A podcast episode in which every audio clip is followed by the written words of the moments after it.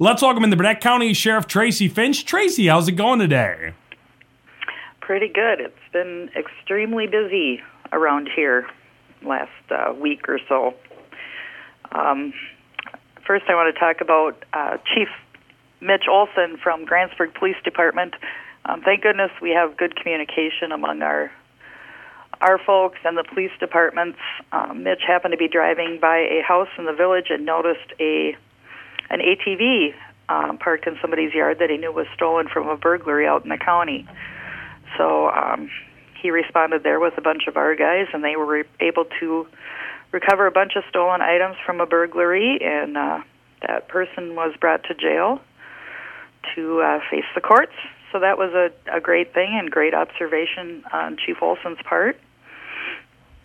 Um, we also responded to a death that was a suspected overdose death, and um, our thoughts and prayers go out to that person's family. And we are still waiting for the toxicology results to come back for that individual. Um, there was some arrests made from the home where that person was found. Um, there was some pending cases amongst a few people. So that was uh, another incident we responded to. And then on Sunday night, uh, Washburn County deputies got into a chase with a person, and um, one of the deputies crashed over there and was injured. I'm not quite sure how bad the injuries are at this point. We called out several of our deputies to respond over there to look for the vehicle.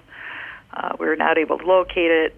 Then yesterday, um, one of my officers heard Washburn County traffic, and they were in a chase with what appeared to be the same vehicle. Um, they ended up chasing that vehicle into our county, and that person was apprehended and transported back to Washburn County. Um, it got a little hairy. It uh, it is a Washburn County case, so I am awaiting their press release uh, to release any further information. But it was uh, it was a pretty sticky situation for for a while. Well, thank you for keeping us updated. And uh, one more thing for the, uh, that's coming up. Yes, uh, Saturday we have uh, the Webb Lake Fire Department is having their annual chicken barbecue, which is always very well attended.